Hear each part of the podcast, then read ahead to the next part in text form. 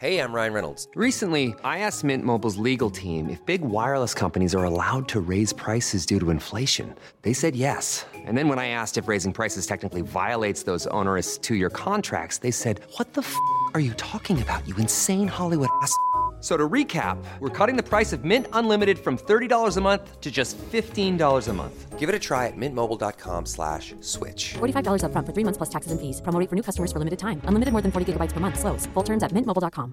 Hey, I'm Ryan Reynolds. At Mint Mobile, we like to do the opposite of what Big Wireless does. They charge you a lot. We charge you a little. So naturally, when they announced they'd be raising their prices due to inflation, we decided to deflate our prices due to not hating you.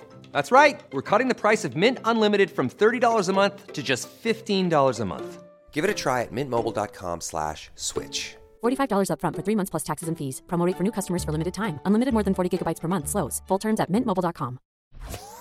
We've got our take cannons loaded and ready. Ready. Absolutely dominant on deep routes. Absolutely dominant on short the routes. Boys are back, back. Excellent separation against man coverage. This is Reception Perception, the show. Yo, what's cracking, everybody? James Koh, Matt Harmon here with you. You're listening to Reception, Perception, the show. Matt, how are you doing on this beautiful uh, Wednesday? I guess when, when people hear this, will be Thursday, but how are you doing on this beautiful Wednesday night? I'm doing great, man. Uh, you know, I've been been doing a lot of work on rookies uh, for the upcoming rookie report for the website. Um, you know, that should, I'm trying to get that thing out a little bit earlier than it was last year, uh, so I've been been knee deep in, in rookie wide receiver film uh, all day, but yeah, I, I'm doing good, man. It's a, I feel really, uh, I feel like I'm in a groove this season, maybe more so than ever, which is a nice feeling. Yeah, it's interesting, you know, right? Because um, you gave yourself more work to do, but for the As first time ever. Yeah, I know. Yeah. First time ever doing in-season charting.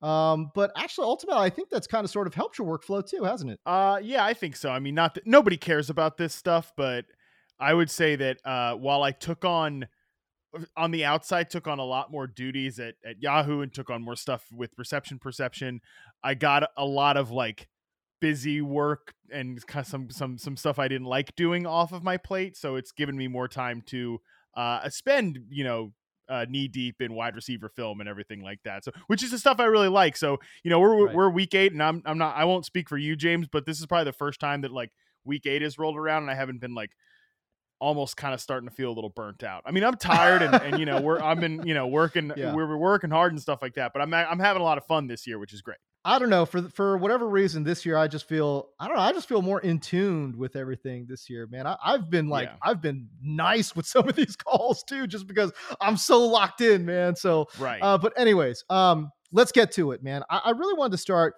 um, by talking about an R P favorite, and and really he's like a Twitter favorite too. Like D J Moore, people love D J Moore, you know, yeah. uh, for for not being a well, let's be real, he's not a household name. Not a household name sure. by any stretch, but he is certainly a kind of a football guy's favorite, you know, D J Moore. He's really had a struggle uh, to start off twenty twenty-two, but okay, wait a second now. Last week, we saw a little bit of a revival, but I ask you this. Do you believe in it long-term, or was it a one-game blip? You know, it's funny. Um, obviously, we we bring this up all the time, the bold prediction on the show about uh, D J Moore, you know, going to lead the N F L in receiving yards. So oh, always boy. come back to that one. Oh, oh boy. And, you know, he finally got the um, the usage metrics that I, I really wanted uh, out of him this year, you know, that where he runs a route on every single snap, which we'd, we'd gotten that. But, like, in week seven, forty-seven point six percent share of the team targets, fifty-one point two percent share of the team air yards. All we needed to do was get to the third string quarterback, uh, get to the get get C M C out of town, get Robbie Anderson out of town, and now my bold prediction's finally looking good, man. I, so, yeah. And even then, it's like, okay, he had, he had seven oh catches, sixty-nine God. yards, and a touchdown. Like, that's actually not what I was looking. I was looking for all that volume to turn into more than that. But yeah, you know, I I I've always liked D J Moore's game. I think that, as you mentioned, some um, some fantasy analysts and some Twitter folks are higher on D J Moore than I've been, but he's obviously a really good player. And, you know, I did the in-season tracking work on him, and, you know, you find out D J Moore is getting open, man. Of course, D J Moore is getting open. He's a good player. Right. And, and he was really just in the most dysfunctional environment, but those volume metrics that I mentioned, mm-hmm. um, th- th- that that's really the key there, because if you're going to be a productive wide receiver, uh, you know, low end two, high end three in fantasy, I think that's kind of the best we can hope for for D J Moore in this particular circumstance. You're going to need to just get a ton of volume, and that is what D J Moore has gotten and was not getting before that, because, you know, C M C was there, Robbie Anderson was there. They were also getting like goofballs like Shy Smith a ton of targets and stuff like that. Um, now we're we're pretty concentrated down to D J Moore, and I think that's what we're going to need. But also, James, um, I don't know if you got a chance to to watch a lot of that game. P J Walker was kind of dealing, bro. Like he was, that was by like a country mile the best uh quarterback play Carolina has gotten all year long. So um that's encouraging. I don't know if that's sustainable, but you know, Steve Wilks was certainly like, hey, we're we're starting this guy, no question about it. Uh no matter who's healthy, Sam Darnold, Baker Mayfield, anybody else uh next week. So that's kind of what we need, is we need P J Walker or somebody to play competently, and for D J Moore to just get a ton of volume going forward. It was pretty encouraging too, right? Because it was a bad matchup. Tampa Bay secondary is yeah. pretty good. You know, those those corners there uh, for the Bucs, they've been performing really, really well. I expected absolutely freaking nothing from D J Moore. I, I start the show by saying, "Oh, I've been I've been pretty good with some of my calls." Uh, the one of the calls that I got just dead wrong in the matchups column was like, dude, don't put on the, the clown makeup and start D J Moore again. And right, sure yeah. enough, seven catches, sixty-nine yards and a touchdown later, he had himself, uh, I'm, I mean, clearly his most productive day. It was a season high uh, in terms of receiving yards, season high in terms of receptions, and obviously got the, the, the touchdown as well. Again, in a very, very tough matchup. But I go back to this. Okay, so now week six against L A, what does he do, right? He sees seven targets and he gets seven yards. Mm-hmm. So is the truth somewhere in the middle, or is this, you know, seven catch, seventy-yard performance? Is this the new normal for D J? Right, that's kind of the question, because, I mean, the, the big stat out of that uh, week six Panthers performance was that P J Walker – did he even throw a pass beyond the line of scrimmage? He averaged like, you know, negative air yards per, per pass play. Right. So, but again, that was still, he wasn't out there the whole game as we know, but Robbie Anderson was a part of that game. Uh, he got his ass thrown out later in the game, but he was out there for a, for a bit, you know, Christian McCaffrey obviously out there for a bit. So, um, you know, it's not as if like, oh, you lose Christian McCaffrey and the offense is suddenly better or something like that. But It is um it is a situation where the volume c- constricts. I mean, he had had an eleven target game against the Arizona Cardinals earlier in the season, D J Moore, but um you know, still not not like the, the vol that that's the only other time he's had any sort of volume total like that. I mean, he is he had a couple of games uh at thirty point six percent of the team targets. That was that Cardinals game, you know, thirty-three point three percent of the, tar- the targets. That was um that was the that was the the Rams game. That was the pathetic uh, showing there, but he hasn't had a volume air yard totals uh, anywhere close to what he's gotten the last two weeks before everybody else was out of the picture. So I think that's just, that's going to be the big thing. Is it going to be, again, is it going to be pretty every single week? Hell no, man. We know that. Like, this offense is still going to be bad, but um, it'll be better than it has been for D J Moore if if the quarterback play can can cooperate and not be the thirty-second ranked quarterback play in the N F L like it was with Baker Mayfield. Hey, man, I wanted to bring this up, too, because you've harped on this quite a bit and you've been talking about this for years now. Um, coming into this game, D J Moore had played about seventy-five percent of his snaps out wide and about twenty-five percent of his snaps inside.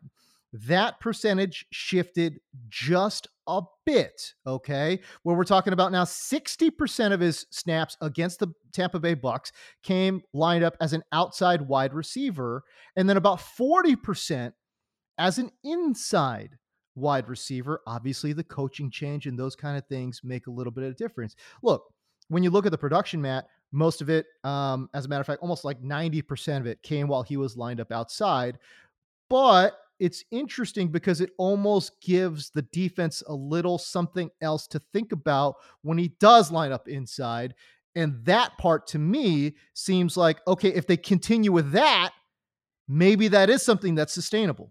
Celebrate and save at Ashley's Anniversary Sale. With Hot Buys, your choice of colors starting at just three ninety-nine. Ashley Sleep mattresses starting at two fifty. Plus, receive a free adjustable base with select mattress purchases. And shop top mattress brands like Stearns and Foster, Tempur-Pedic, Purple, and Beautyrest Black with sixty-month special financing only at Ashley. Subject to credit approval, no minimum purchase required. Minimum monthly payment, down payment, tax, and delivery may be required. See store for details. And I also think that D J Moore would be at his best if he was more of like a move around the line of scrimmage, you know, big slot receiver type. Uh, I don't think he's he's fine. He's actually taken a lot of steps as a route runner. Like his first couple of years, he was really, really, really raw as like a press man coverage beater on the outside, you know. And again, if you're going to play as a true X receiver, you're going to have to beat press man coverage, especially in high leverage situations. And, you know, he, again, he's gotten a lot better about that, but um, he's still not at like quite the elite levels, you know, in reception perception. He's always right. been like right around like seventy percent success rate versus man, which is good. It's, it's good enough, but it's not, you know, it's not up there like one of the, the best receivers in the N F L, you know, not like a, a Terry McLaurin type, for example, who's right. way, way up there in terms of success rate versus man press. But like, I do think he would be, you know, better served to be put in those advantageous situations, like being more of a slot receiver. And, you know, that's, that's good to see. Um, that's good to see from this coaching staff. You know, I think, I think Steve Wilks kind of got a raw deal in Arizona. That was one of the, oh, Jesus, of course. Yeah. That was one of the worst uh, offenses. Not that he, you know, you know, obviously some of that is his fault. He was the head coach. It was that bad. And, you know, they hired like Mike McCoy, who's, you know, a dinosaur of all dinosaurs in terms of good offensive Lord. play calling. So, right. um, yeah, no, there was a lot of problems there, of course, but all that to say uh, that I, I do think that, that maybe they kind of got in the lab bit, a little bit and like, let's just feature D J Moore. Let's just get this guy in advantageous situations uh, and try to do, because that's one of the, my, my biggest complaints about the Matt Rule era, among many, was that they were always kind of like a little too static in their receiver usage. And especially having D J Moore as that just pure X receiver that never moved around pre-snap, I think was not best, like not to his, uh, be- not using him to the best of his abilities. I mean, you talk about Steve Wilks when he was with Arizona. I, I mean, they drafted a rookie in Josh Rosen, who obviously has not panned out. But I no, mean, come on, he, he got Wilks got totally hosed on that situation. You know, I mean, they're starting this rookie quarterback who, again, came in with high hopes, but obviously did not pan out. Um, and then Wilks got let go. You know, it's just, oh man, what what a what a tough situation it was for Cliff um, Kingsbury, which is, that that hasn't worked out. That hasn't right. worked out either. Yes, absolutely correct. Um, I wanted to touch on some of D J Moore's man numbers, which you had talked about, success rate versus man. Um, at, in twenty eighteen, D J Moore, fifty-two point seven percent success rate versus man. That is real low. Then yeah. it's climbed up uh, nearly ten points in twenty nineteen, up to sixty-one point seven percent success rate versus man. And then last year, it's uh, it's all the way up now to seventy point five, which is, again, that that's kind of, that's seventy-one-ish percentage. That's kind of the threshold, is it not? Yeah, that's um that's where you want to see guys, like if they're going to, it's a solid area.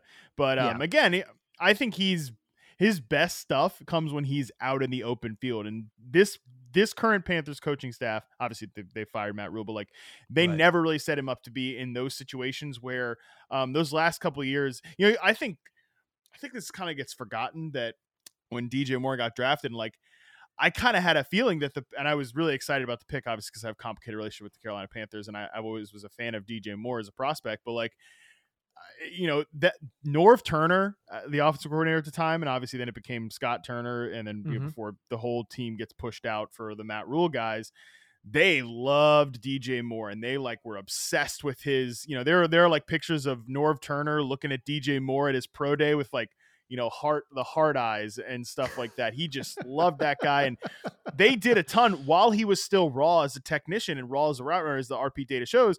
They did a ton to get him in the open field, get him in open space. And this, the, the Matt Rule coaching staff has never done that. They're just like, mm-hmm. I think they're kind of, I mean, they just were really bad with player usage, where it's just like, this is our number one receiver. Number one receiver goes to the X receiver, and that's where he's going to play. It's like, right. I don't think that's actually the best, the best way to use him. But, you know, all this stuff really doesn't matter from a brass tacks perspective. The reality now is just like he's going to get just a ton of volume. And if they're going to move him around and um, use him in creative ways that aren't isn't just like lining him up like he's Michael Thomas at the X receiver's position, yeah, then you're gonna you're gonna see some better numbers from D J Moore going forward, not just because of the volume, but also because that is the way to use him to the best of his abilities.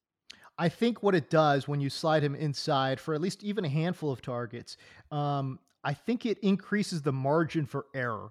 You know what mm, I mean? It's a good um, espe- especially for somebody like P J Walker, where again, you know, like we, we love P J. Fine. It's great. Great story and all that. But I don't think anyone's, you know, confusing him for this, you know, elite pocket passer. You know, I, I just think, yeah, right. So, so I, it, it feels as if, if you can get D J Moore in space, and we've talked about this a lot, where a guy, if you slide him into the slot, is now not having to beat man so much, but more having to beat zone.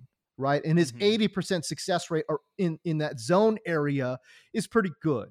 Um, and again, that, that just increases the margin for error uh, for D J Moore to pick up yards, pick up receptions, and do those type of things. So it is interesting to see the usage, and I'll be, I'll be curious to see if they continue to do that in the weeks moving forward. Me too, man. Um, and you know, now they've got Terrace Marshall out there as the number two receiver, and that is, I'm again, this is something I'm fascinated because, but Terrace Marshall was so bad as a rookie. Um, oh right. boy. Um, second worst success rate versus man coverage number of all time. Uh, second, second worst only to the great Justin Hunter. Um, he wow. was also dead last among all the guys uh, charted in success rate versus press. He was just absolutely terrible as a rookie. Um, You know, his prospect profile is kind of weird because he had like good success rate versus man and press numbers, but uh, terrible numbers against zone. Um, and his really, he only had like a, an above average success rate on two routes, like the nine and the slant. I think the flat route too. I'm kind of doing that off the top of my head, but you know, it, was, it wasn't like you look at his route tree and it's like, there's only a few that are green. They're not. And then the rest are red. So very imbalanced player basically. But you know, he played kind of as a big slot receiver at L S U, and then they sort of tried to have him be a big slot receiver last year, you know, and Joe right. Brady was the offensive coordinator there uh, before they fired him midseason.